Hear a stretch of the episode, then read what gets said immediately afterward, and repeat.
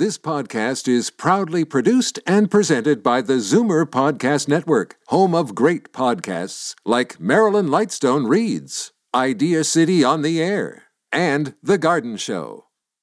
The most memorable interviews and listener calls from the week that was on Fight Back with Libby Znaimer. Welcome to the best of Fight Back with Jane Brown. Good afternoon, and welcome to the Saturday edition of the Best of Fight Back from the week that was. This past Monday, we had just marked a grim milestone in Canada 20,000 COVID 19 related deaths. The vast majority of those deaths were people over 60, with nursing home residents by far the biggest casualties of the pandemic. And now there are new concerns with more contagious variants of the virus showing up in Ontario, both from the United Kingdom and South Africa. These issues provided a springboard for conversation with Fightback's Monday Zoomer squad. Bill VanGorder, Interim Chief Policy Officer at CARP, David Cravit, Chief Marketing Officer at CARP and Vice President here at Zoomer Media, and Peter Muggeridge, Senior Editor of Zoomer Magazine. The pandemic in 1918 to 20 killed, you know, that, that's generally what we consider to be the worst of all pandemics. It's it killed 55,000 Canadians. So um, we're halfway there almost, and uh, it doesn't look like these vaccines are going to come soon enough. Like we're not going to have. Um, Canadians vaccinated. They say September. I, I think it's going to be later, so we can expect many more deaths to come before before uh, you know we get through this. Mm-hmm. And uh, another thing, if you're comparing this to the last pandemic, uh, we're in the second wave. A lot of people were thinking that would be it when we're done with this, but there were three waves. Three waves in, yeah. in the 1918 to 1920 pandemic. Yeah. David, what are your thoughts? I think that um, Peter makes a good point. I think that you know generically older people were more vulnerable back then as well, but I don't know that the concentration was as pronounced. And I think the real tragedy here that's shaping up rapidly is that it's going to look like a lose lose. We didn't protect the most vulnerable people um, in terms of you know life death, but we inflicted this massive, massive uh, disruption, which is going to lead to untold other medical problems for all age groups. So we didn't we didn't protect the most vulnerable, and we inflicted amazing damage on uh, everybody else. And uh, you know we can point fingers and second guess, and I think some of the blame is it will be justifiably spread around. But it is it's a tragedy that there's just no way uh, no other way to describe it. Bill, we saw the uh, the first wave uh, we a second wave was predicted.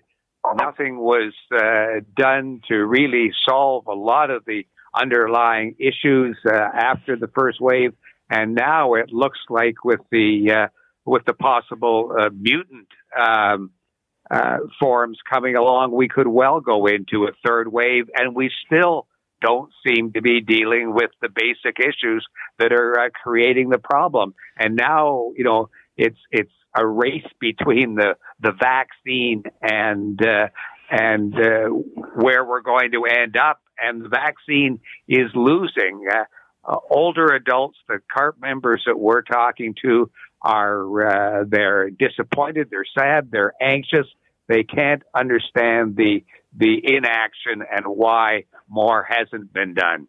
In terms of uh, preparing for the second wave, some provinces have done a lot better than others, and I'm thinking of British Columbia and Quebec. Here in Ontario, we seem to be laggards. David. The reason is that it wasn't treated as a unusual once in a lifetime emergency calling for out of the box thinking and unconventional uh, action. It was treated as something that could be handled by the normal processes. And if you look at um, the inspections of infection control, you just mentioned infection control, Libby. There wasn't any inspecting done during the summer when the first wave had receded. There was no preventive, anticipatory inspection done in the nursing homes. They, business as usual, if we get a complaint about verbal abuse or unsafe uh, equipment or something, we'll go in there, but they didn't, they didn't check everything when they had the chance to do so. And they treated it as business as usual. And that's why we're paying the price now. The other provinces took extraordinary action, action that might not be sustainable all the time, but they took extraordinary action for a massive, extraordinary crisis. And they didn't do that here. That was Libby's conversation with David Cravit, Chief Marketing Officer at CARP and Vice President at Zoomer Media, Bill VanGorder, Interim Chief Policy Officer at CARP, and Peter Muggeridge, Senior Editor of Zoomer Magazine. This is the best of Fight Back on Zoomer Radio. I'm Jane Brown. With the newer, more contagious variants now in the mix, we've started to see new, stricter guidance on how and where to wear masks. America's top infectious disease expert, Dr. Anthony Fauci, has been promoting the idea of wearing more than one mask to increase protection and curb the spread. We've been hearing that those cloth masks, some of which are homemade, should have three layers. As well as advice, it's a good idea to wear cloth masks over surgical masks so they will fit better. The science on this continues to evolve. So on Monday, Libby checked in with two experts to get their opinions. Dr. Timothy Sly, an epidemiologist and professor at the School of Occupational and Public Health at Ryerson University, and Dr. Zain Chagla, an infectious diseases physician at St. Joseph's Healthcare Hamilton. We've seen a lot of different masks we've seen a lot of different people with masks or being worn at different states. And, and realistically, as we're moving forward with the variant, the best mask we can recommend is the one that is being worn. Uh, you know, there are baseline standards from the Public Health Agency of Canada for a three layer mask, as you described. Part of that is not only that these types of masks prevent people from spreading COVID 19, but also offer some personal protection as well. So I think, you know, with the discussions that are going on and double masking and all that stuff, you know, first of all, we really need to just make sure people are wearing good quality, standardized masks. I wouldn't be focusing on two, le- two layers I would be focusing on making sure people are wearing the appropriate mask at the appropriate time and are following the minimum standards. Dr. Sly. Yeah, I, I would agree with uh, with almost everything that uh, Dr. Chagla said. Uh, the important thing to real, let's step back a second, realize that nothing is a hundred percent. Uh, none of the tests, none of the vaccines, none of the precautions are really 100%. So it's really a case of increasing wherever you can and, uh, and bet- uh, bettering the odds, if you like. Um, the uh, I actually wear a double mask and have done for a long time because I'm one of those nasty, crusty, wrinkly old timers. You see, uh, I wear an industrial uh, type, not a medical type, N95, which has got the vent in the front. So you wouldn't wear that because all of the air comes out. Uh, but it's very good to protect me. And then on top of that, I put a, a very good three layer uh, mask that's quite tight fitting over the top of that. And that, I think, gives the best of optim- optimizes the the uh, the risk for everybody, uh, the, me and for everybody else, and that's good. But uh, as Dr. Chagla said, the main thing is to get everybody wearing a reasonably good mask right away. That's the first step. Isn't uh, uh, your your uh, your uh, contraption there? Isn't it a little hard to wear, tight, hard to breathe? Not at all. No, the N95 is, is keeps the, the, mask fabric away from your nose and mouth. It's it's a structured thing, and so uh, if it's well fitted, that's essential thing for N95. It's going to be well fitted. You can't get them really now. This is some construction stuff I had left back from a couple of years ago, but it, no, it, it improves the uh, the the breathing altogether. But you've got to get it fitted very well. No no two people's faces are the same, and they don't fit. You've got to make sure that works. Uh, I gather, Dr. Chagla, that the main issue with whatever mask you're wearing is is the fit, and if uh, they're loose or anything like that, then that's problematic. Yeah, absolutely. The mask that's slipping down under the nose, the mask that someone has to keep readjusting, the mask that's open at the sides, you know, those aren't going to be as effective as a well-fitting mask that goes over the face, that goes under the chin, that goes over the nose. And and one of the minor benefits of the double masking um, is that is that the two layers create some tension on the sides. But you theoretically can do that with just a good fitting mask. It might take a few to get to that model, but you know, I would gain. I would rather people have access and try and find a mask that they're comfortable with that meets the minimum standards that fits their face appropriately rather than necessarily worrying about putting two or three masks on top. Dr. Sly, what would you like to leave us with? Any mask is better than none. And if you can in, improve the odds, uh, by all means do so. If you're going to have something uh, additional on top, make it a different fiber, not the same thing. So whatever one fiber misses, the other fiber will trap. That's probably a good idea, but any mask is better than none. Dr. Timothy Sly, epidemiologist and professor at the School of Occupational and Public Health at Ryerson University, and Dr. Zain Chagla, infectious diseases physician at St. Joseph's Healthcare in Hamilton. You're listening to the best of Fight Back on Zoomer Radio. I'm Jane Brown. Coming up after the break, could we get homegrown COVID 19 vaccines by summer? That is the promise from the Prime Minister. We will discuss next. You're listening to an exclusive podcast of Fight Back on Zoomer Radio, heard weekdays from noon to one. Good isn't good enough. Make way for the best of Fight Back with Jane Brown on Zoomer Radio. Welcome back. Now to the ongoing issues around COVID 19 vaccines. Likely in an effort to shunt the criticism over the federal government's confused vaccine rollout and supply cutbacks, Prime Minister Justin Trudeau announced on Tuesday an agreement to manufacture Novavax vaccines in Canada. The plant would be in Montreal, but won't be ready to go until at least July. The prime minister continues to insist that despite the cutbacks from both Pfizer and Moderna, Canada will get all the vaccines we ordered by the end of March, which does not answer the question of why the government did not adequately order any for the year end, like other countries, including Great Britain and the United States. Libby got reaction to the ongoing clumsy vaccine rollout from our Tuesday strategy panel.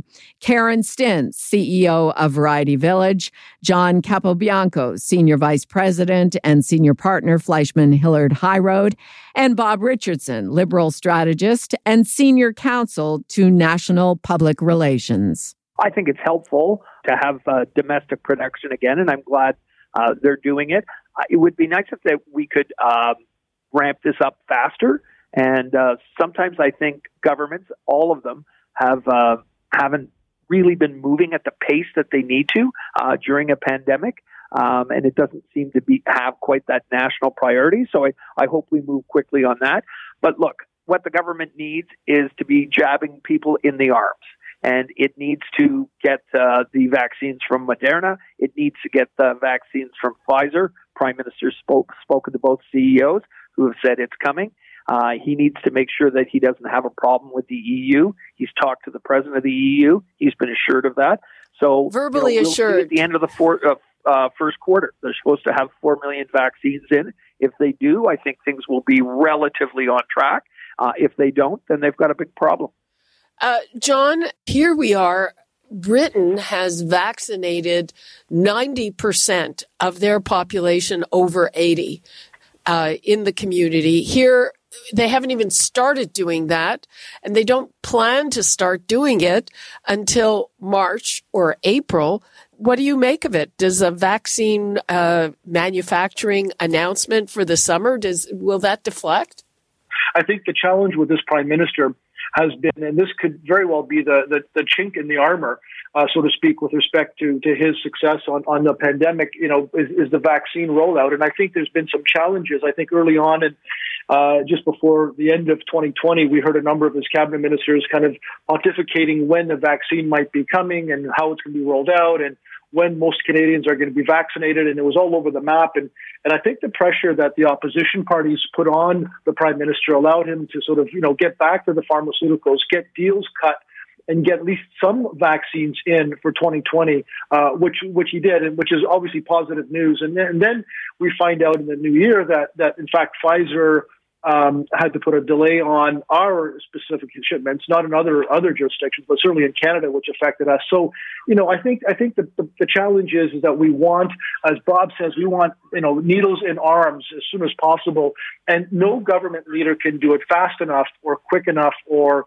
efficiently enough. There's going to be some hiccups that we've seen in some of the jurisdictions and, and whatnot. That's to be expected. But I do think, though, that, you know, it's good news that we're going to get some vaccines produced in our, in our country, as we saw with PPEs. That's going to be helpful for us uh, down the road. Uh, but that's the summer. We need to get we need to get some jabs in arms uh, right away, and, and you know I think a lot of the provinces, certainly in Ontario, we're starting to see a lot of that. As soon as they get the vaccines, um, they'll put the plan in place to get long term care facilities, at least the majority of them, uh, all done. So, so I think I think there's going to be some challenges with respect to that, but the good news from the perspective of having it done in Canada. Karen, you know, back in November, the prime minister said we didn't have any production capacity. Well, we did have production capacity. We just didn't have a deal with a manufacturer that wanted to produce here. The fact that we're now ramping up and getting this deal inked, I think, is a clear indication that we're not going to all be vaccinated by September. Because if we had actually any confidence in our supply chain and in our current contracts, it's not evident to me that we would have to rush to do to take this step to spend more money in a, making a production facility in Vancouver and potentially potentially Vancouver and in Montreal to ramp up vaccine production. I think there's still a lot of questions like are we going to get vaccinated by September? Can we rely on the vaccination strategy to help us get out of this? Um, if the answer to that is no, then we need to start pivoting to other things that we need to do because, to your point, Libby, there's still vulnerable seniors who are not getting vaccinated, and we don't know when they're going to get vaccinated. There's so many questions that still are not answered by this announcement. Karen Stintz, CEO of Variety Village, John Capobianco, Senior Vice President and Senior Partner at Fleishman Hillard High Road, and Bob Richardson, Liberal Strategist and Senior Counsel to National Public Relations, Fight Back's Tuesday Strategy Panel. This is Zoomer Radio's Best of Fight Back. I'm Jane Brown. Have your auto insurance premiums gone up, down, or stayed the same during the pandemic? The opposition New Democrats at Queen's Park think that they should go down because collisions are down by more than half since last March, at least in Toronto. The reality is that premiums continue to rise at a time when there is less traffic on the roads due to pandemic restrictions. The New Democrats say insurers have banked an extra $2.7 billion during the pandemic and that they are artificially inflating the savings they have claimed to give back in rebates by including the number of people who have reduced their coverage to comprehensive or fire and theft. Libby was joined by a panel of experts to discuss. Chris Bonn, managing partner at Bonn Law, consumer advocate Ellen Roseman, and Tom Rakocevic, former Ontario NDP auto insurance critic, and now the transit critic as of this past week it's easy to look good in a press conference pretending to be angry. The reality is that the Ford government has the opportunity and continues to have the opportunity to mandate in real reductions as deserved by Ontario drivers. All they did was allow for the possibility of rebates, but the reality is for the 10th straight time, auto insurance rates across the board have gone up for drivers during a pandemic and during a time when accidents in Toronto are less than 50% um, they're down by over 50%, and it's similar across the entire province. And so, once again, the, the Ontario NDP are calling for a reduction of 50% in premiums across the board um, for all drivers. It's, it's time to stop gouging Ontario drivers. Ellen Roseman, uh, what's your take on this? I mean, if you ask insurers, they say that uh, payout for the accidents aren't the only things that cost them money. Yes, uh, they talk about the fact that under the Kathleen Wynne Liberal government, they were under price caps or price reductions. The, the promise was that we'd uh, have an average 15% reduction in automobile insurance rates. Didn't happen. Didn't but happen. they, they couldn't raise them as much as they wanted to, so now they're taking advantage of this, I guess, to raise the rates. They say they're not making a profit, but as Tom knows, we don't know if they're making a profit or not. We're not given enough figures on, you know, where they make their money and how much insurance, uh, auto insurance contributes to their overall profits. These rebates were kind of a joke. I got one for $30, a little check in the mail, and my car is like uh, $1,400 a year to insure. So that's about 3% of my annual bills. Chris, uh, you're a lawyer. You represent people uh, who have claims. What what are you finding? Yeah, I find the same thing that uh, the rates continue to increase, and I take it from the perspective. Yes, we want to see uh, insurance rates go down for everyone. That's obviously helpful to everyone in the province. But I also look at it from the uh, view of the injured victim, those who are innocently injured in car crashes uh, or uh, otherwise injured, and the benefits have been cut as well. There have been successive cuts to the benefits being paid. At the same time, rates are going up. So I'm seeing very seriously injured people in car collisions who aren't getting the medical and rehabilitation treatment they need. And I'll echo the comments that what we need is financial transparency from these companies. We need to know what money are they earning in Ontario on auto insurance, and then we can have a, a proper informed discussion as to what the appropriate rates should be. But without that information, it's hard to discuss in a vacuum what the appropriate rates should be. We we rely on the insurance companies to uh, be upfront with what they're earning, and then they're not they're simply not providing us the information. And so I'm part of a, a group of plaintiff lawyers, lawyers who represent those who've been injured, the Ontario Trial Lawyers Association, and we've been uh, asking the Ontario government for years to force auto insurers in Ontario to disclose what they're making uh, in Ontario on auto insurance, and they refuse to force insurance companies. That's a, the government refuses to force insurance companies to disclose that information. So we need some transparency as to where these numbers are coming from, so we can see whether or not rates are appropriate. As well, we've got to stop cutting benefits uh, to those who are injured. Is there anything else that consumers, drivers should be particularly aware of, Ellen? Well, there's always a, a, a good reason for older drivers in particular to shop around because you do have a good history. Uh, you're not going to get the kind of discrimination that younger drivers get. So go to one of the websites that allows you to compare rates. There's a whole bunch of them. The one I, I write for is lowestrates.ca, but there's others as well. And just see, you know, what you can get in terms of better rates elsewhere. And also look at your coverage and try and talk to the companies about whether you can raise your deductibles or lower certain kinds of coverage to be able to get a better rate. Consumer advocate Ellen Roseman, Chris Bonn, managing partner at Bonn Law, and NDP critic Tom Rakocevic. I'm Jane Brown, and this is Zoomer Radio's Best of Fight Back. Still to come, what you had to say about the week that was and the Fight Back Knockout Call of the Week. You're listening to an exclusive podcast of Fight Back on Zoomer Radio. Heard weekdays from noon to one. Zoomer Radio, pulling no punches with the best of Fight Back with Jane Brown.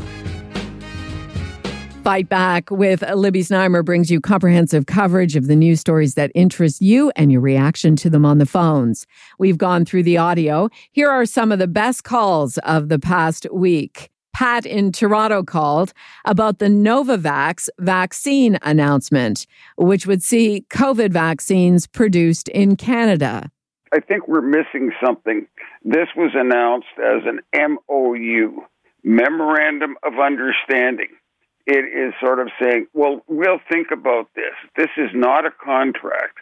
So people have to understand that. Nothing has been signed that says we're going to produce this and when we're going to produce it. It's simply that we're going to look at the idea.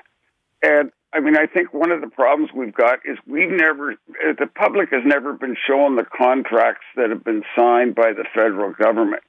And I suspect they say when and if available. So, uh, you know, if we had some of that information, it would make it much easier for, for the public to understand what's going on. And now, Fight Back's Knockout Call of the Week. There were a lot of great calls this week, but the winner of the Fight Back Knockout Call of the Week comes from Dennis in Brampton, who phoned about his concerns with students beginning to return to in person learning. I did hear the comment about mental health of children and the need to reopen the schools. Uh, that being said, I did see um, a report that 70% of the schools are in the highest risk areas, particularly in the GTA, York region, etc.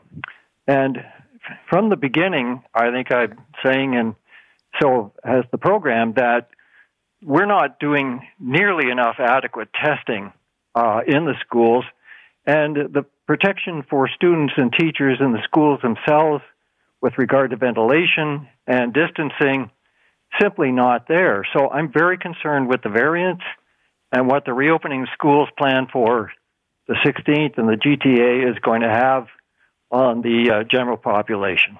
That does it for today's Best of Fight Back on Zoomer Radio. If you'd like to qualify for the Fight Back Knockout Call of the Week, phone us noon to one weekdays. Or if you have a comment, email us at fightback at zoomer.ca and follow us on Twitter at FightbackLibby. I'm Jane Brown. Join me again at the same time tomorrow when we'll round up the rest of the Best of Fight Back. The Best of Fight Back is produced by Jane Brown, Justin Eacock, and Zeev Hadi, with technical production by Kelly Robotham. Executive producer Moses Znaimer. This podcast is proudly produced and presented by the Zoomer Podcast Network, home of great podcasts like Marilyn Lightstone Reads, Idea City on the Air, and The Garden Show.